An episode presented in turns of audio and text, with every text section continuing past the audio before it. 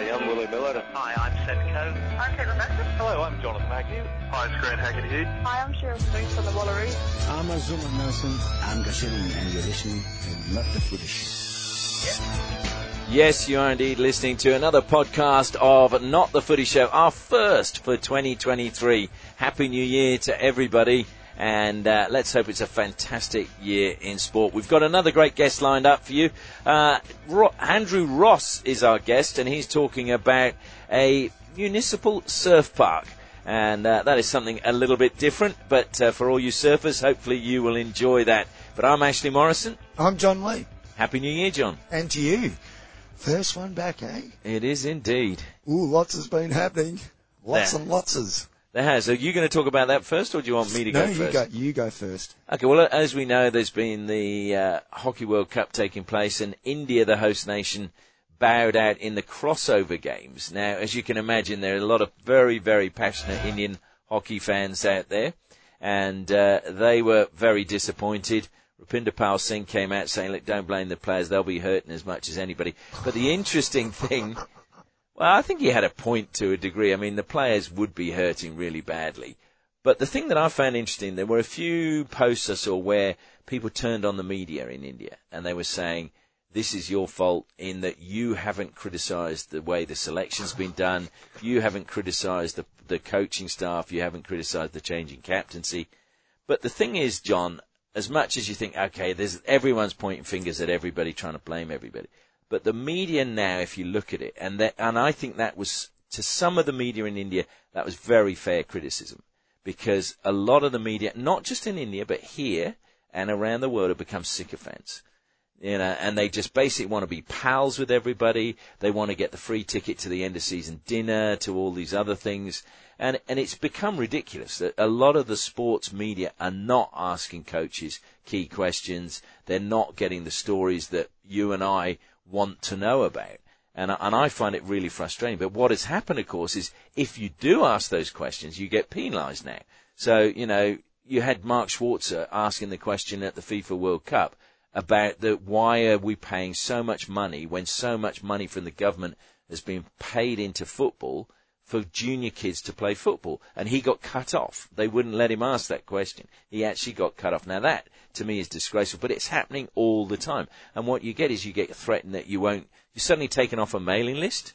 You're suddenly not invited or your accreditation you can't get accreditation for a tournament. I know several responsible media people who work for big organizations that have and have covered events for a number of years have then been rejected on their media accreditation because they've been critical of people at the top or they've asked questions of the administration that the administration doesn't like. And I mean, just one last thing on this as well, but you also have in this town, as we know, we have probably the worst local newspaper there ever is in anywhere in the world. But, and I don't know why anyone would buy it. Certainly why they wouldn't subscribe Eagles to it. fans do. Oh yeah, they, Eagles oh, yeah. I mean, well, it do. is really, I suppose, a club m- magazine, isn't it? It's a weekly, it's a daily club newsletter. But but you have in that, and I mean, I don't know why anybody that works there would actually want to put it on their resume that they work there, because certainly if it was on theirs, I wouldn't give them a job. But anyway, but you have sports that send in because that's how they want now. If you've got a story, send it in to us. But they don't even change it. They run it verbatim. I actually looked at a website, went through it, word for word, and yet one of their journalists put his name at the top of it as his story. And you go, yet it was written by the local sport. And that shows the caliber of what's going on in the media. So I think some criticism is not happening because people, I think a lot of sports now see the media as being their marketing tool or there for propaganda. Familiarity and contempt. Are those Oh, words definitely. you put Well, into the same Well, you might remember going back a long time. I think we're going back when I went to the World Cup in Germany in 2006. I could not believe that there were members of the Australian media covering the World Cup turning up to games wearing Socceroos shirts. Okay. Now, I'd never seen that before in any sport until that time. And I was absolutely appalled by it because that it, you're not a fan when you're working in that. Yeah, you may want to see the team win because you come from that country. And you know, Martin Tyler, the famous commentator, said he, he's always. Someone said, "How are you going to feel if England win the World Cup?" He goes, "Well, it hasn't happened yet." So he goes, "I've not been in that position." But I mean, and there are times where you, it is you, you try not to be biased as a commentator or or a journalist or whatever, but you understandably want to see your team win, but you don't wear the shirt when you're there in a work capacity. Socks. Oh, you can wear them if you want. Who's going to see them? Yeah, well, um, I I signed up for the FIH newsletter or their their mailing list. I got one email, one, And then gone. then gone. Obviously, something's wrong with my email. Must be, yeah. Um, Well, the, the best thing is when you actually question them. So I've I've been taken off a few sports email uh, lists, and then I've actually gone back to them and said I think there's something wrong with your system, and they put me back on. uh, you mentioned uh, the media in India going after.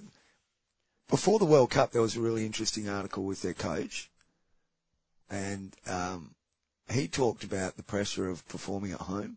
Yep. And how sometimes it spurs you against on, you, yeah. and sometimes it works against you. And I think it was just that classically. And after the, the their elimination game, he came out and said, "We need a mental coach," which I thought was actually a prerequisite for all Indian coaches, a little bit of mental.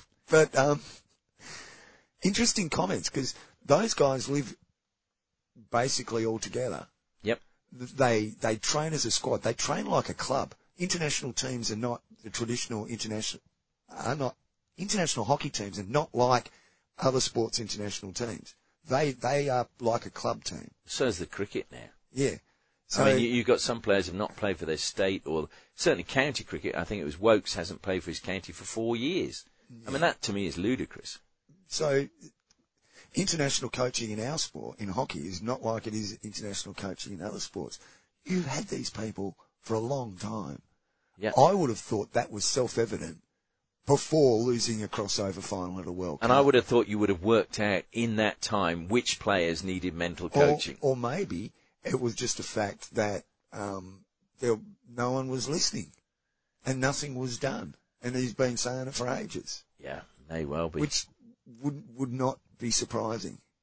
But also, I think, John, you, you see this, and, and a, I don't want to say it's a racist thing, but it's a stigma that seems to be attached to Asian teams that they're not mentally tough, which I don't actually agree with because I think if you look at Japanese teams, Korean teams, they tend to be very strong mentally. Yeah, I don't. I'm mentally tough. Yeah, I mean, how do you equate that? And, and of course, when you use terms like mental health, which is just such an all-encompassing term that I'm not sure what it really means anymore.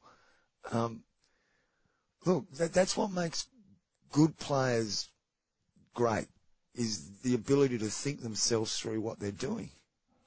And maybe, maybe it, it's not something that can actually be taught. yeah, I, I- I think it can be. You can be helped to find ways to to focus better. Yeah. Uh, I mean, there's a prime example, Sandy Gordon. You know, who used, we've had on this show several times. Uh, sports psychologist, worked with the Australian cricket team and a number of other big sporting organisations. And I remember him telling me actually specifically with a hockey player, and I can't remember who was the coach, kept getting carded in every game. And the coach said, "You got to, we got to sort this out because we cannot afford to have you off the field of play every single game." And so he spent time with Sandy Gordon, and I thought this was actually. I hope Sandy doesn't mind me telling this story, but I'm not going to say who the player was. But he, he said to him, he said, because what would happen is other teams realised when when they fouled him, he would react. So then he'd react and he'd get sin binned and whatever. So they were deliberately niggling him to get the reaction so that he got a card. And he, he said what we had to do in that case was change the way he, his behaviours. And he goes, so that what they worked on was instead of him reacting, they coached him to say or trained him to say in his head, whenever a foul happened, the first thing he had to think is, where's the ball? So find the ball, get a play on quickly while they're trying to stir him up. And this player went on and actually had a very good career. Well, that's an interesting way to look at it. And I, I'm not, I have a feeling that a lot of the time, um, that mental toughness we talk about is actually comes from doing stuff off the field and away from the field as a, as opposed to, so that when you get on the field, the idea that people are going to buffet you and niggle you doesn't bother you. Yep. So w- why is this aggression being taken into the game by this person? Is there, are there things going on outside? And of- often there are that we Yeah. don't know about. exactly. And, and oh, Well, I mean, I, I, I can tell you again, it's it's a similar kind of thing. Like, you know, I'm not the tallest guy in the world, so you can imagine when I was at school, I was always one of the smallest. So back in those days, who'd they pick on? The smallest guy. So the dwarf. yeah, pretty much. I mean, I got beaten my first day by the headmaster because I punched James Hartland, was the guy. Anyway, and uh, I was the youngest boy in the school, probably the smallest, and I suddenly was getting always in trouble for fighting because my view was don't pick up. I had to fight back. And then I remember I had one teacher just said to me and came up and said, "Stop using your fists. Start using your mouth." And I was like, "What do you mean by that?" And they taught me that it was far better, or you were getting less trouble by actually putting someone down verbally than by using your fists. And it was a fantastic lesson to learn as about, what was I, 12? Yeah. And it probably got, kept me out of a lot of trouble later in life. Well, you were scallywag, were you? I got beaten by the headmaster a lot of times for fighting. I've actually got a school report that says, as of next term, Ashley will be taking up judo so that we can channel his natural aggression. Oh.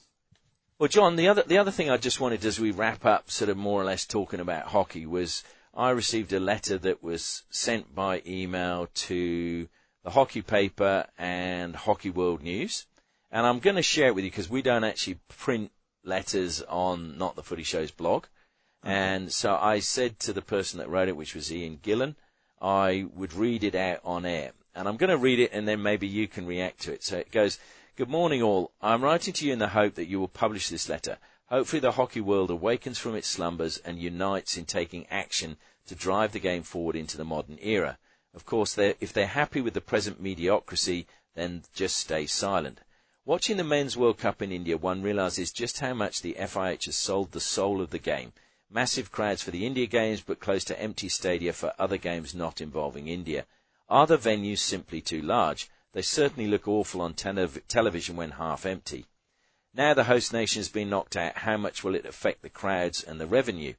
Then we have recycling at its very best. The tagline for the World Cup along with the mascot are exactly the same as they were four years ago. This is lazy in the extreme and shows that people simply do not care about the product. The marketing department needs to take a good look at themselves seriously. One has to feel sorry for the modern day officials as there's been many as as has been said by many, the rules are far too often left to their interpretation, and therein lies a major issue. One person's interpretation and culture may differ from another's, so players, coaches, and more importantly, the viewers are totally confused. The rules of the game are a complete mess, and the inconsistencies are restricting any chance of the sport expanding into presently not presently non-hockey nations. The game needs to grow globally. This tournament, for some reason, has fans extremely di- has been extremely disappointing to say the least, and has been the worst I've experienced as a concerned hockey follower. Are these officials really the best the game has to offer? Finally, the television product. You would think with the amount of tournaments that have been played over the last 10 years, experiencing the positive and the negative, India would have the highest standards of broadcast. But like the overall standard which has deteriorated beyond belief in the last four years, this has been poor. The camera angle in Rourkela is simply too high. One gets vertigo just watching. However, the crux of the issue is the commentary. It is so boring and almost sends me to sleep. Rick Monotone Charlesworth may have some good points to make, but he needs a defibrillator to inject some passion or energy into the broadcast. The other commentators are again lifeless, dull, flat, and boring. I know that they hail from these shores, and we should be pleased to have British people in the broadcast seat, but not when they are helping kill or are detrimental to the game that we love and are passion and are passionate about. All of these people have been involved in the ill-fated FIH Pro League, which is dying a slow and long death. R.I.P. They are not the total problem, but part of it. The Pro League was meant to be exciting. It was supposed to lift the game to new heights, allowing it to compete with other high-profile sports. The above-mentioned commentators and colleagues stuck in a London studio have had the complete opposite effect on the game and continue to do so. It's like a road accident. The only positive that the sport has at the current time are the players. However, as play becomes homogenized, one wonders for how long their dedication and technical brilliance and enthusiasm will be able to keep the sport afloat. Time to forget India and focus on new and other markets. Time to abandon interpretive rules and try and find a way to make umpires professional. Now is the time to reset, reduce the amount of international hockey and make it something special again. It is also the correct time to take boring commentators, as mentioned previously, off air for good. Leave Mr. Charlesworth and his old style hockey followers to moan about the game back in Australia or China. It is the modern game and few will understand him, which could be a blessing in disguise. On closing, I don't want to sound negative, but without a voice, the game we love is going down the drain. We would all like to see the game develop as other sports have, without, with, uh, but without change, unfortunately, it will be doomed uh, yours in sport, Ian Gillan. So uh, I know a lot of those points you've raised on the reverse say, stick. Thanks, Ian, for summing up the last five years of the Reverse Stick podcast. But look, I felt I had to share that because, as I say, he asked me to print it. I had emailed him and said, "Look, we don't print that." But I'm just sharing it with everybody there. I'm Very- not going to commentate on the com- a comment on the commentary for obvious reasons. Okay, very, very quickly. Uh, talked about crowds and that, okay, it's a bit of a joke that it's a, in India again. Second one in a row. Um, Third in four. third in four and, you know, same mascots and all that sort of stuff. A lot of imagination going on. The, the point about crowds and I'm not sure I agree with that. Whichever World Cup you go to, wherever, if the home team gets knocked out, guess what happens? Yeah, You but slightly s- smaller venues, it doesn't Oh, look so bad. That, that's true, but I, I, I can think of World Cups in a lot of countries that have had poor crowds for games not involving. Yeah. So, yeah, it's not ideal, and I don't know. We need to. The sport has to work on that Yeah. everywhere, not and just how they India. feel them to make it look better. 100% agree. Exactly. Um, the sponsors, uh, I've been through that a few times. It'd be nice to see an, a true global sponsor for the FIH. Yeah, You're an a global, international company. an international company that actually sells products in some of the countries that are your members, apart from the one that is where you are. Um, the rules, obviously, there's got to be some. The, the overhead rules got to be really looked at. When a player can run into the D, lift a ball up into a group of blokes who then all take a swing at the ball, and it, that first goal that England scored against in the last game in the semi in the quarter final, that should never be allowed, mate. That is waiting for someone to get smashed in the head by a hockey stick. It is waiting to happen. I'm nodding here, everybody. Anyway, there's lots of rules that need fixing. I'm not going to get into the officials. I have favourites. I have umpires that I don't like at all at this, but that's what's going to happen, and no one's ever going to be happy with umpiring, and it's useless. But I do think we, it. we have to start having interpretive rules. We've got to start Absolutely. protecting our officials. We've got to make it easier for Yeah, them, exactly. not harder. But also make it easier for the viewers watching so that everybody is clear and everybody understands. Um, TV product, there's long been complaints about the TV product. Uh, is it terrible, terrible? No, it's not. I think the quality of this, what we're seeing is alright. The quality of the, um, the, the, The actual vision. Some of it, right. I mean, I'm, I'm not so sure because some of the ga- I mean, there was an attack happening when I was watching Oh, that- one game, that's and then they go to a replay. Yeah, but that's a direction. That's not the actual image no, the images are the great. I don't have a problem with It that. looks but technically, the it looks direction has been a Oh, bit awful at Cutting, cutting from live action to a shot of the goalie adjusting his helmet. Woohoo! Yeah. Um, so there's some stuff to work on there.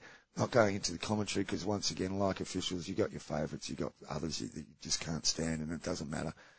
Uh, Pro League been a lemon since the very beginning, Yeah, and it's it. sucked the life out of a lot of hockey, and it's just turned once again. It's helped turn national coaches into club coaches.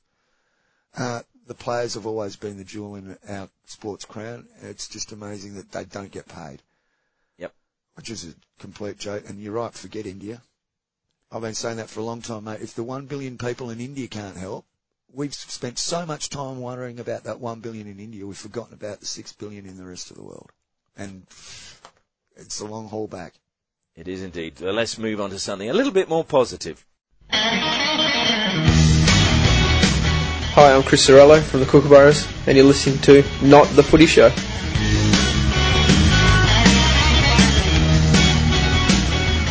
Well, as I mentioned at the top of the show, we're starting off the new year with something that's going to be very new. It's going to be the biggest or the largest surf park in the southern hemisphere, and it is going to start construction here in Western Australia this year, hopefully the end of this year, and it's been a 10 year vision for our guest, who is Andrew Ross, who is the chairman and chief development manager for Aventuur.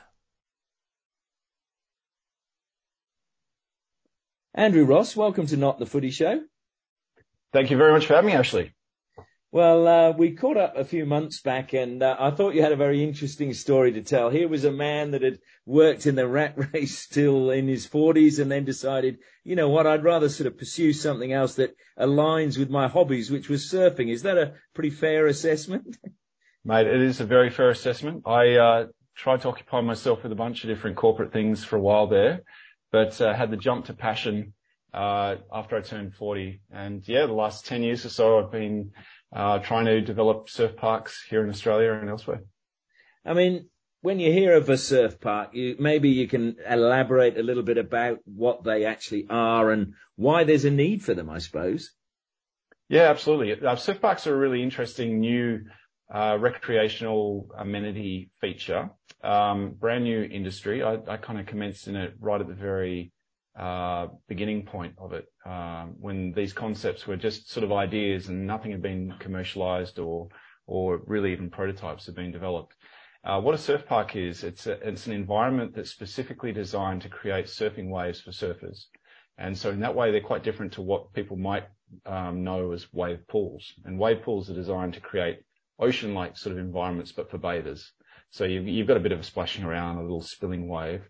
What we can now produce uh, with the technologies that we have are sort of just over two meter high, perfect barreling waves uh, that run through a lagoon. You can get up to 150 meter long rides, uh, which is about a 16 second ride. For anyone out there who's a surfer, you'll know that that's a quite an extensive ride, particularly here in the context of Perth, where your typical ride is probably two seconds before you get slammed onto the shore. And the, the technology allows for waves of that sort of magnitude, which is great for expert surfers and for even Olympic style training, um, all the way down to people who've never touched a surfboard before. You can come out in a really safe, convenient, accessible environment and you can just accelerate people's learning, people's progression in the sport so quickly in these environments. So it's kind of every, something for everyone, and it actually solves that problem that surfers have always had, that you're in the hands of Mother Nature. And so what it then means is that we can um, basically get around that and provide perfect waves to people at times and in places that are convenient and suitable for them. I mean, knowing some surfers, they'll say you're creating an artificial environment and that's never going to match the actual real ocean. Uh, I mean, do you find that or are they actually going, you know what, this is still damn good?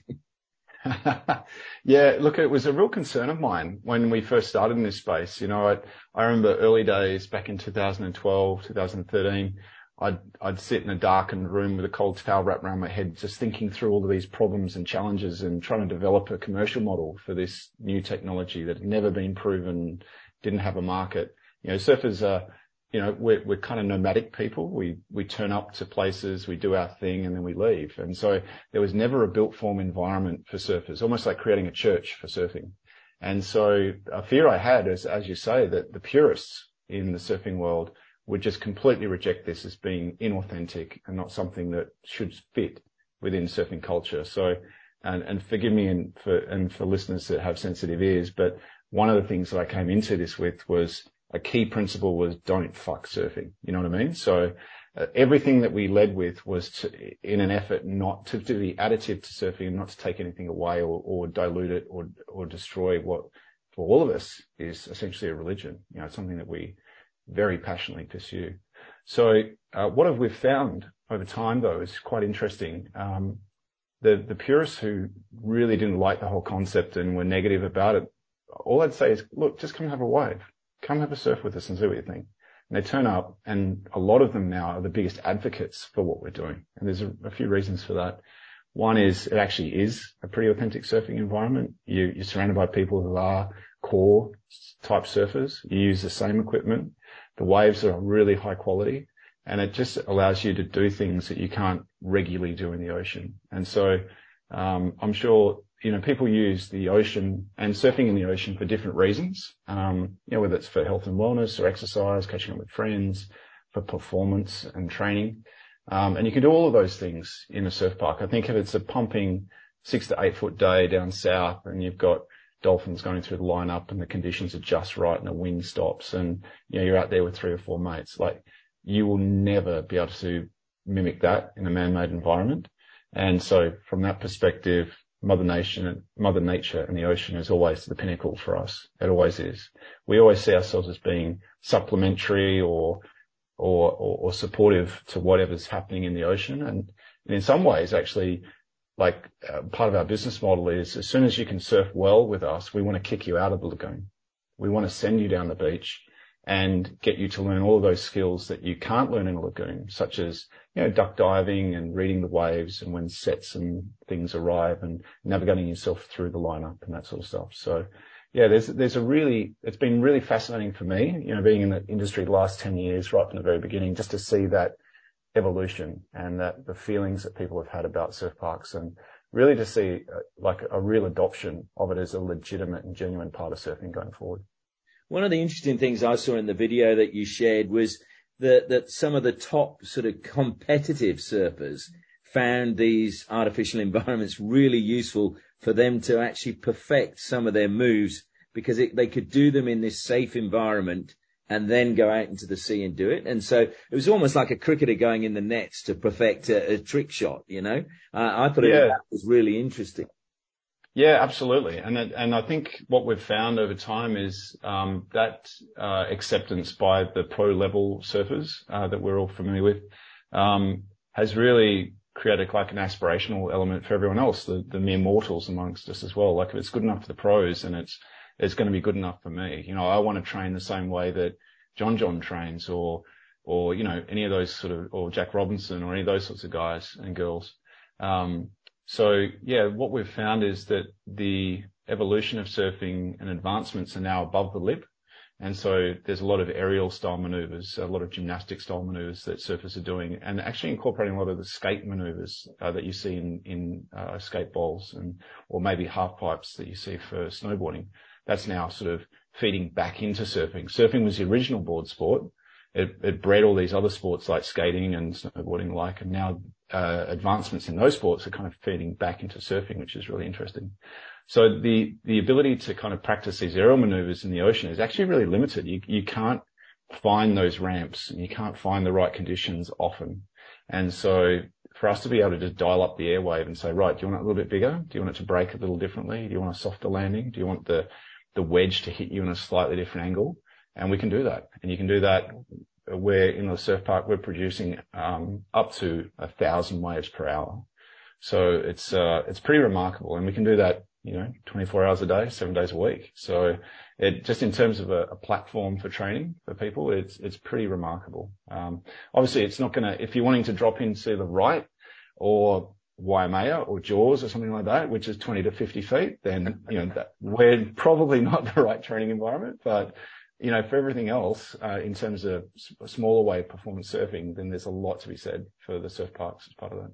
How many different types of wave are you able to create? Yeah, the um, we use a technology called WaveGarden, uh, and WaveGarden is the most advanced and the greatest deployed technology, surf park technology in the world. Um, the WaveGarden guys are all surfers. There's like 65 of them. I think most of them engineers, but they all surf Uh, they've developed, I think it's around 30 or 35 different waves in their wave menu. And it's, it's pretty remarkable. You sit there in front of this big flat screen panel looking out over the lagoon and you've almost got like a Spotify playlist in front of you.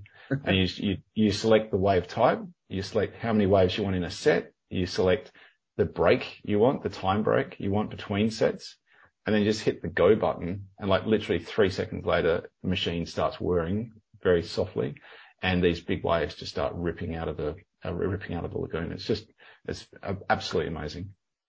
Now, I mean, you can hear your enthusiasm in your voice, but the the one thing I think is, I mean, obviously there's a, new surf park going to be built here in Western Australia. I think it's the largest in the Southern Hemisphere, if I'm correct. But you said you've been involved in this for 10 years. It hasn't all been plain sailing, has it? No, I know. We've we've had a few bumps and scratches and knocked knees and bloody elbows as we've gone through, uh, particularly here in Perth. And I don't know what's so particular about Perth. Um, maybe it's that kind of analogy of being a big country town or something. But um, yeah, we we uh, had a difficult time trying to get a park up in um, Alfred Cove early early days, and um, uh, that would have been a really great location, I think, right on the Swan foreshore, 26 hectare major sports reserve that operated as continuously as a sports reserve for 60 odd years at that point. And we were just replacing a couple of green fields with blue fields and, making the sports offering maybe a bit more relevant to the community. But um, it was decided that was probably not the best place for it to go, and uh, we worked really strongly with the with the government and identified uh, this new site uh, that we're working on down in Cockburn, immediately adjacent to the Cockburn train station and to the freeway, uh, just across the road from the Dockers and the Cockburn Arc, the big uh, aquatic and recreation centre, and um, we've we now got a site which is much larger and actually allows us to do a whole variety of different things which we weren't able to do in the Melbourne development that I was involved in. Um, and so it means that yes, this this park is going to be the largest in Australia in terms of the wave generator and the like, but it also the largest in the southern hemisphere. So it's truly exciting. And to be honest, as a Perth hometown boy, um, and this is the park I'm going to surf the most then there's a lot of vested interest here and self-interest to make sure it's absolutely the best. At least you're honest. Um, I mean, John, John, who's my co-host on this show, I know one of the things he was saying he was concerned about, and he lives down that way, is the environmental impact. Obviously, water at the moment, we're told, is, you know, in short supply, and we've got to be much more cautious with it. What's the situation with the water? Is it recycled water, or how does that mm. work? Yeah, for sure. So, um, I guess a couple of starting comments. Uh, as surfers, we have a deep green core when it comes to environmental uh, sustainability and environmental conservation. So we have a detailed sustainability charter around our business, and every decision that we make from a development perspective and other perspective is influenced by a consideration of, are we stepping lightly enough on the planet?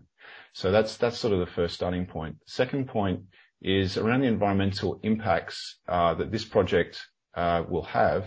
Um, one of the reasons the state government selected the site that we're going to was because it actually minimises any potential environmental uh, impacts. Um, there is a bit of clearing that we have to do, um, but we've already offered an offset uh, as part of the process in discussion with the EPA and also the Federal Department of Environment, where there's 3 hectares of some banksia trees that we need to clear. We're offering 18 uh, hectares of banksia, which will be then vesting in the state to be preserved as nature reserve. Um, there's other things like there's about 250 balga trees, so grass trees on the site.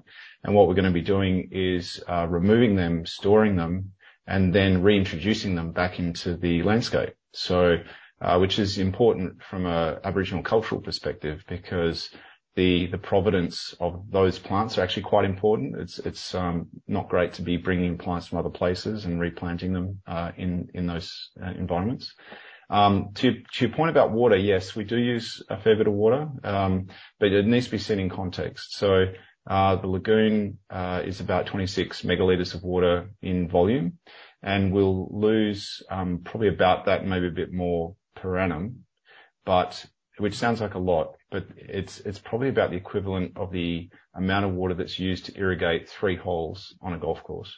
So when you sort of place it in that sort of context, where we'll have, you know, the the busiest golf course in Australia is Wembley, that has about 100,000 rounds or 150,000 rounds a year or something.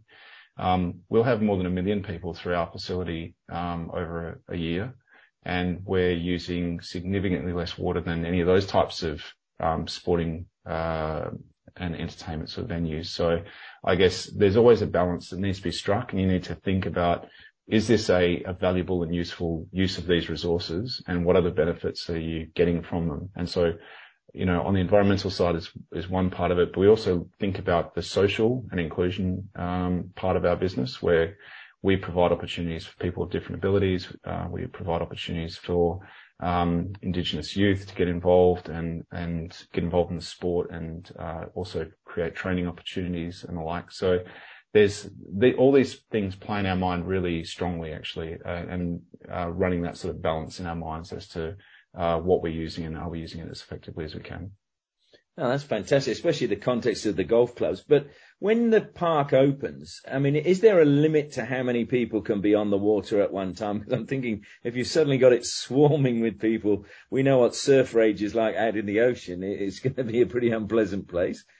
Yeah, that's it. It's it's funny. Like I'm sure everyone's seen a couple of those memes or videos that go around showing the wave pools. I think they're in China somewhere, and you see it just completely dotted, like with uh, you know not a, not a single square centimeter of water left. It's just filled with like humans. Um, it's it's not like that. So the lagoon, although it's the size of an AFL football oval, so it's 2.1, 2.2 hectares. Um, it has a maximum capacity of about 80 people in it uh, per hour. Um, so it's it's regulated from that perspective, and so uh, it means that the environment is safe uh, for people. We have four different zones in the lagoon that everyone's sort of spread between. Um, and it also means people get a, large number of waves uh, per session as well. So um, that's a way for us to regulate it. Also, we we run different sessions with different wave types. So there's a menu throughout the day which, um, uh, you know, if you want to surf intermediate waves or advanced waves or beginner waves, you can, you can come at different times of the day and surf those. And presumably you're going to have to have surf lifesaving there as well, I would think. Yeah, absolutely. So, um, uh, lifeguarding is a, really strong component of our business. You know, that's the safety part of it. Um, so we have, uh, surf trained lifeguards. Uh, there's normally five, uh, on, um, at, at any one time. And that includes two, uh, surf guides out in the water. So you've got some of our staff out there paddling around and just helping people and giving them advice and, you know, just making sure everyone's having a good time and everyone's safe.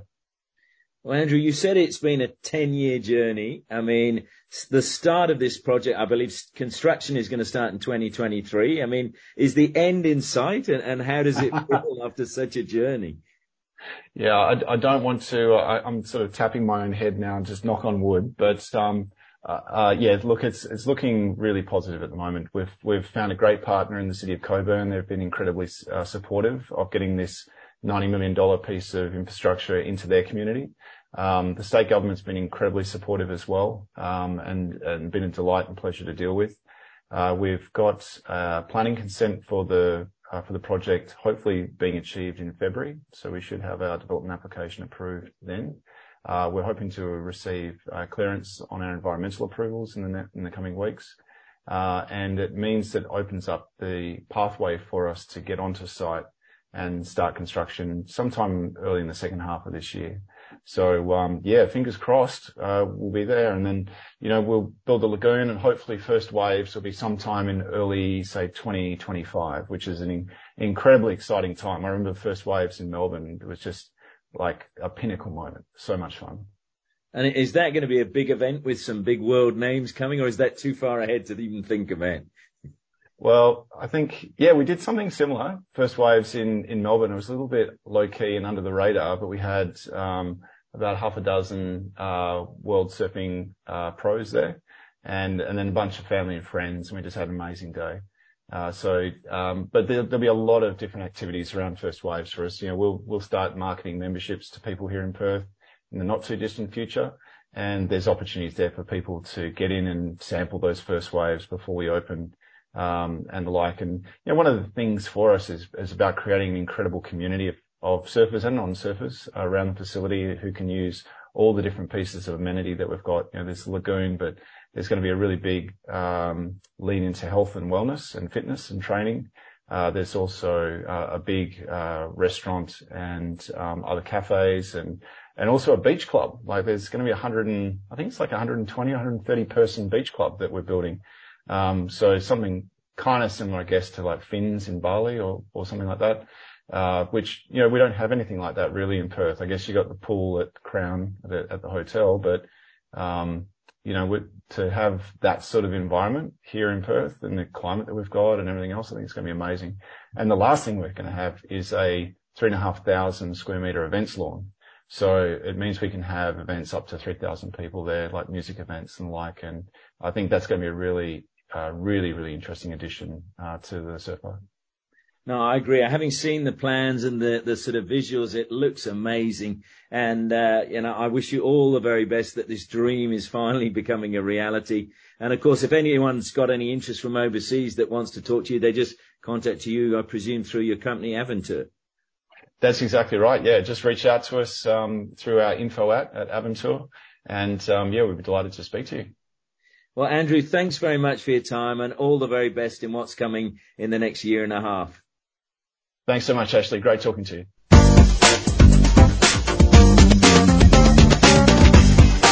Hi, I'm Gordon Banks, and I'm listening to Not the Footy Show.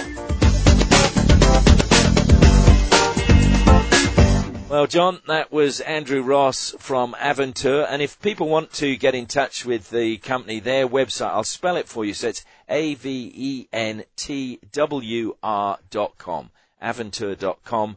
And uh, as we said, you know, 10 years he's been trying to get this off the ground. And I think it's pretty exciting. And, you know, obviously I was surprised with the environmental thing that the water used is actually going to be just the same as three holes on a golf course over an annual year. I mean, that was amazing. I thought it would use a lot more than that. Well, it says a lot about golf courses, doesn't it? It sure doesn't. We won't go into hockey pitches. no, they're going to be waterless. They're just going to turn the tap off. But I think the amazing thing is, is again, is, is how this is going to work and the fact that you can create, I think you said it was, it's, well, I read it was on the website, it was over 25 different wave types. Um, that you can learn. It's pretty ingenious, really. It, it is incredible. Yeah, yeah, the technology, and I mean, I don't know if you've seen the visuals of it, John. It is amazing. Like they've got a, a, a park that they're going to be able to hold concerts in. They've also got accommodation that's going to be there, so you can actually stay there, and, and it looks amazing. Uh, and I think it's going to be really interesting. I hope it. I hope it is a really big success. The one thing, because uh, again, I was like, well, what's the reaction from the true surfies who like to get out oh, there? they'll come around to it if they don't. Yeah, but he, he, as he said, the thing was, he's there's been a lot of consultation with them. But the thing is, of course, you've got to wait for the right weather to be able to go out in the ocean. Whereas here now, you can hire it, or and you can choose what waves and the height and etc and so they're going to be able to still do what they want to do. There will always remain a purity about ah. beach surfing or reef or whatever. You know, yeah, always. Let's just go down and catch a few waves, and we'll have a have a beer afterwards, and yeah. You know. It's going to be a nightmare though trying to get hold of a tradie, isn't it? Because they're all going to be down there. Probably.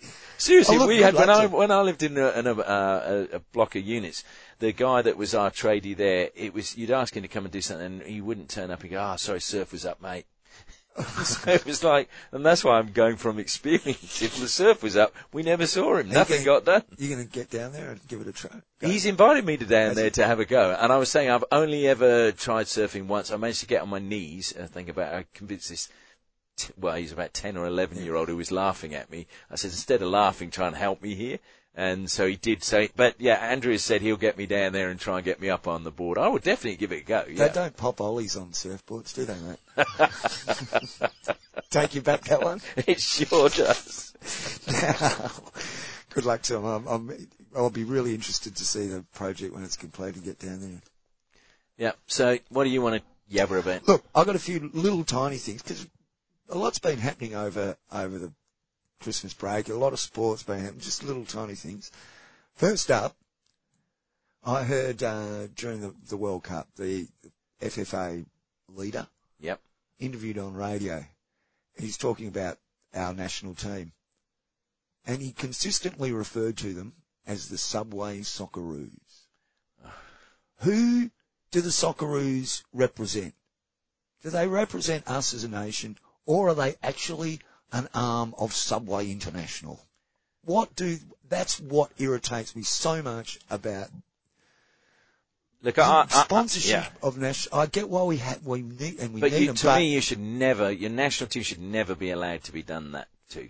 The yes, they can, they, they can wear the logo on the shirt, but you should never sell a naming rights like that. To me, that is sacrilegious. It just it it it almost turned like it did turn me off. Yeah. Subway. So they're not actually my team as an Australian. They're Subway's team. That's what it sounds An like. American company.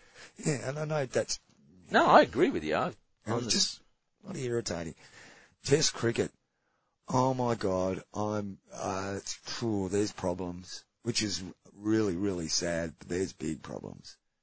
Yeah. Mean, the gap between the top couple and everybody else is vast. But are you surprised when, when the cricketing world allowed India, England and Australia to take control of the whole game?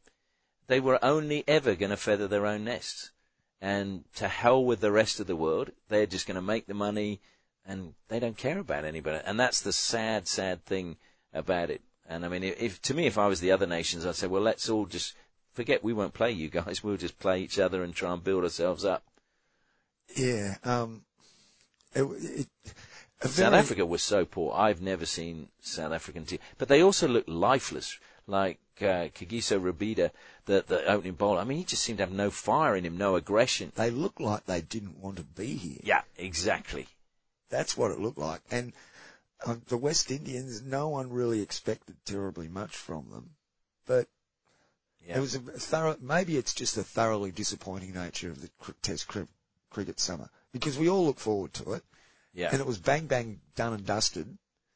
It was over almost before it we began. Remember when we used to have a summer of, of Yeah. Test cricket and it was fantastic. Now obviously these things have But also, how much of it, Johnny? How much of it is the fact that now, as well, we've brought the boundaries in. We've got these bats now that they can hit it for two miles if they really want to, and the wickets. I'm sorry, I, I look at the wickets and they're just made for batsmen. I mean, there there is nothing in it for the bowlers, hardly at all. Well, okay, let's talk about T20 cricket because I don't watch it, no, okay, but I- you can talk about it. there- there's there's a see T20 cricket's changed the dynamic of the game, right? It used to be the bowler had to go after the batsman. Yep. You know, batsman can stand there and leave stuff. They didn't care. Oh, I'm not touching that ball. I'm not Yeah. going. Now it's gone the other way around. The batsman has to go after the bowlers now, and um, we're seeing guys just bowl absolute rubbish, and the, they get wickets because that's the nature of what T20 is, and they're they're not that good. Yeah, I mean, I've, I've said for a long time Look, I I'm not talking about guys like Andrew Tye and Sean Abbott, the guys that really are on top of their game as far as being bowlers go, because they don't try and fall for that stuff. But they, there's a lot of guys just bowling absolute tripe, and because the batsman has to go after them, they're getting that. But but some of that, John, uh, and I've said this for a long time, is because the coaches today literally tell the bowlers put the ball between your seam, run in, and just try and bowl as quick as you can. Just put it on the spot. Whereas there's, the bowlers aren't thinking half the time. They're not varying their position on the crease.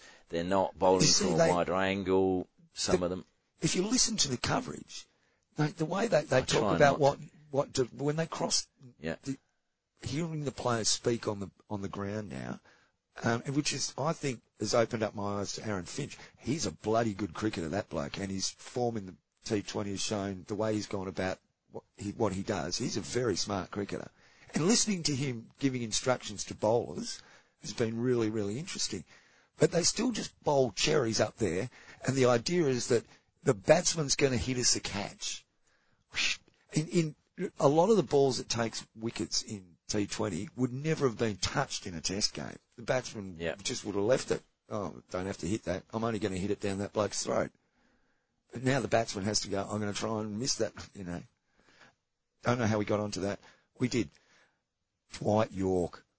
what a legend. Has ever a truer word been spoken in a changing room than the words that came out of Dwight's mouth? About the A-League pub team. the pub team in the A. Who would have thought it?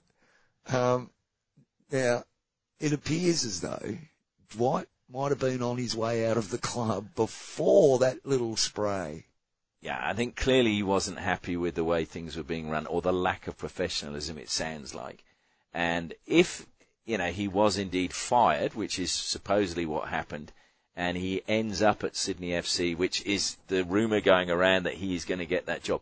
I just think what a clever guy. So he comes out with a comment that the club are going to hate because it embarrasses them, so they fire him, so they have to pay out his contract, and then he's going to take another Well, job. In, fairness, he didn't come out and say that. He he said it in the change room. Yeah, but he, he embarrassed the club because it came out. You know, you know what it's like now. Someone has probably had the mobile phone filming it because Oh, they're yeah. everywhere. But that that's still not Dwight coming out and saying Yeah. it publicly. And let's face it, he's probably right. Dwight would know a thing or two about um, getting up to After hours activities. Yeah, And uh, I made the comment to you before that one thing that the one thing that coaches hate the most is usually the thing that they were doing when they were, and maybe that's a, and it, it could be the right call. How's the team gone this season? Remember, this is a guy that's played elite level football, and maybe he's absolutely right. And it, and the only way to get it through is to say some harsh words. You're a pub team. Your attitude is that of a pub team. I think again he would have been frustrated, a bit like your interview on the reverse stick with Alison Annan. You know, he was a great player, and suddenly he's having to try and pull up players that are certainly never going to play at the level that he did, and that can be really hard and frustrating for a coach. Yeah, I, I get the feeling that he's he might actually be across that, but there's there's things that you can do as a player that don't require you being a great player.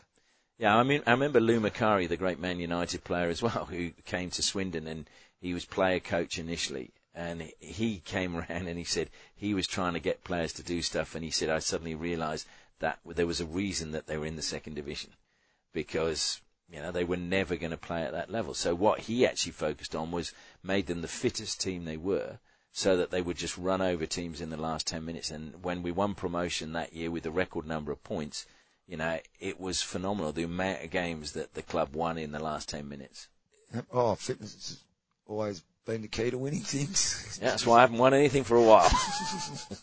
oh, and one more before we go. A, a recent one. Peter Bol. Hmm. Because it doesn't look good for him. Just off the top, from what we know, Yeah. we know very little. But when people start talking about injectables, as opposed to just eating a bit of bad steak or Yeah, look, I, I think I, I just want to hold off until we find because there's there's a lot of things about this that seem a bit strange. I think. um, forgetting him aside, a lot of the comments I've heard have been like, "Oh, I can't imagine why a sports person with that's so much in front of him, blah blah." And it's like, well, no, I think you're you're missing the point. I can completely understand why. I'm not saying Peter, nothing to do with Peter Bol, but we we've spoken Yep. before about you know the studies where Olympic athletes have said, "I'd trade it all." Yep. For that gold medal, I'd do it all if I knew I was going to get away with it, and regardless of the repercussions later on in life, I would do it. Is that mental toughness? Ooh. well, you know, That's a subject for another day, I think.